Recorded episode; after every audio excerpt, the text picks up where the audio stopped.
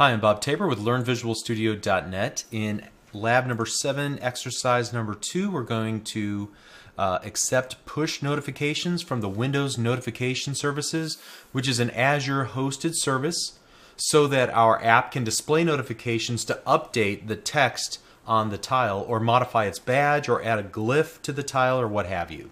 So, an example app would be a photo app that updates images when new photos are added or a news app that wants to dynamically update its tile based on the top story, like the one that's uh, available uh, in in Windows. You can see the the headlines update often. All right, so we're using that basic idea there. Okay, so the first step is to configure our app to listen to the correct channel on the service, or rather receive messages from a particular package by a particular publisher, and we'll do that in the package.appx manifest file. And so one of the first things it asks us to do is to go to the manifest editor, click the packaging tab, and then change the packaging name. And it explains the uh, the justification for this above that. It's again so that we can listen on the correct channel. It was published by a given publisher, uh, and uh, to only work with a given package. And so this is the package name that it that we'll need to, uh, to use in order to receive these messages. All right, so I'm going to copy that. And then let's go ahead and launch Visual Studio, get into our project. And then open up the appx manifest or the package package.appx manifest file. We want to go to the packaging tab and under package name, we're going to select all of that and then control V, paste in our new our new package name. Okay. We're also going to change the package display name to Contoso Cookbook and the publisher display name to Contoso. So package and then Contoso. Okay. Next up, we're going to uh, click the Choose Certificates button in the Publisher line then select the file from the configure certificate dropdown and choose the contoso.pfx from the ensuing dialog. You'll find it in the search folder of the starting materials. Okay, so let's choose a certificate. We're going to configure certificate, select from file, and then we want to navigate to one of two places, either the starting materials for uh, the hands-on labs, or you can use our little shortcut, the WinStore appdev underscore CS that is available uh, wherever you're watching or downloading these videos from. If you go into the resources directory, into the search directory, there is a contoso.pfx file. And let's click open and OK. All right, and so you can see the publisher uh, name is Contoso, so we're in the right spot. Great. Let's continue on. And so save your changes, and then we want to begin to subscribe to push notifications. And so we're going to actually add quite a bit of code here, and we're going to need a number of new using statements. So I'm just going to copy all of the using statements that we're going to use. And go to our app.xaml.cs. And then what we want to do is add uh, the following statements to the onLaunched method after the statement that registers a handler for commands requested. Okay, we know where that's at.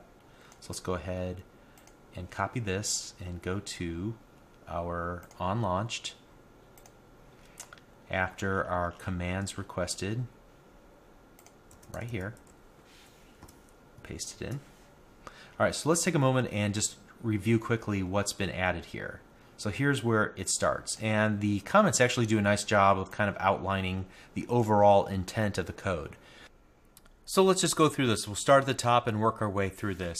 First in lines 129 and 130, we're asking for an instance of a tile updater and a badge updater. And we're going to use these objects to change the appearance of the app's tile and the appearance of the uh, uh, or the content of the badge respectively. I'm going to demonstrate the difference between these two a little bit later in the lesson, but notice in this case we're calling clear on both, meaning that we want all previous settings for tiles and badges removed. Then next we need to register for push notifications. The push notification comes from the Windows notification service to our client's device running Windows 8, but does so at our request, our app's request. So that's why we're writing this code. In a nutshell, we're going to ask the Windows notification service to notify our user's Windows 8 device of updates to the tiles on the start page. To do that, we're going to make a call to uh, to a web service and say, hey, can you add this user, the one that's currently running this app, to the list of users whose app tiles need to be updated with the latest tiles? So essentially, we're going to be creating a three way handshake between our app, between the client's Windows 8 device, and the Windows notification service.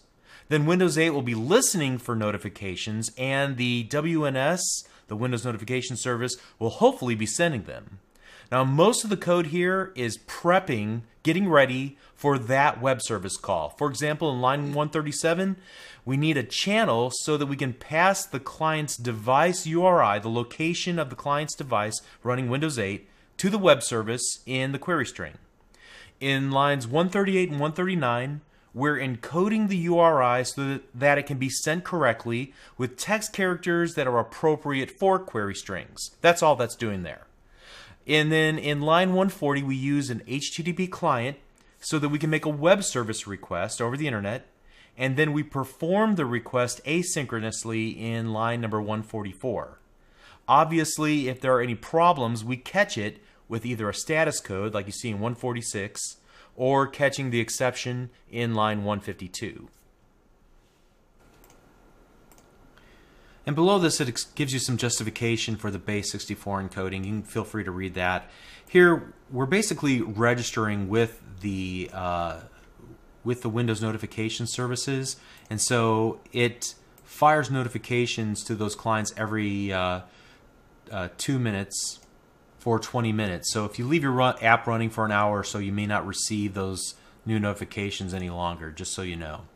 Uh, but at any rate, let's go ahead and run the application and we'll take a look at the at the app's primary title. If it's a square tile, right click it and select larger and then watch the tile for a few moments. Within two minutes, the tile should change to one of the several different featured recipes.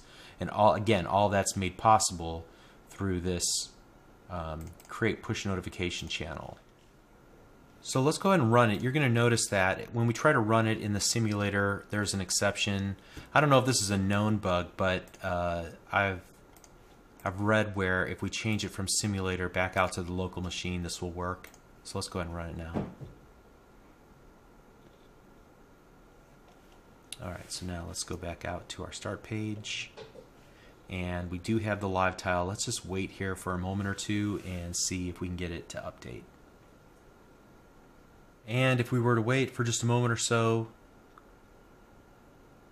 we'll see that our double wide tile will begin to display updates from the Windows notification service. There we go.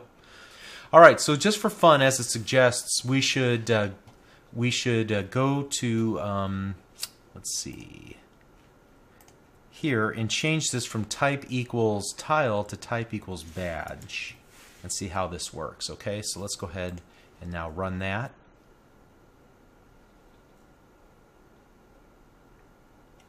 And then go back to the start screen. Now let's see what happens. All right, and so you can see that now we have a badge instead of the rotating tiles and the badge just I think has an incrementing number probably resets every so often just enough to demonstrate the functionality uh, just by changing the one little uh, attribute in our query string as we make our call. Very cool. You can see again throughout Windows how often it's using some of these features like the store has how many app updates and uh, the various changes to the tiles for the news related uh, apps that come uh, standard on Windows 8. So obviously the other side of this is figuring out how to create an Azure Windows notification server uh, it was already created for us and we've taken advantage of it in our app. But what if we wanted to create one specifically for our app? Well, the easiest way, in my opinion, is to become familiar with the new uh, Azure Mobile Services. Just came out uh, a few weeks before I started recording these videos, and even so, in less than an hour, I was uh, never even having heard of it before. Uh, I was able to create my own uh, mobile services and was able to get it wired up to my app and was able to use Windows notification services. And so I highly recommend this, specifically the Windows notification server aspect of it. Uh, but then there's also a way to do this without using Azure Mobile Services, and there's a good starting point for this um, uh, on uh, codeplex.com.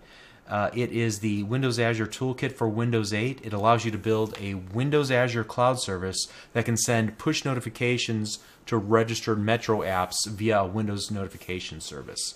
Uh, so just search or Bing uh, Azure Toolkit push notification worker sample, and you should find it. All right, so it's exciting. We're moving, still moving ahead. We have a little bit more to finish up uh, in the next lesson, and so we'll see you there. Thank you.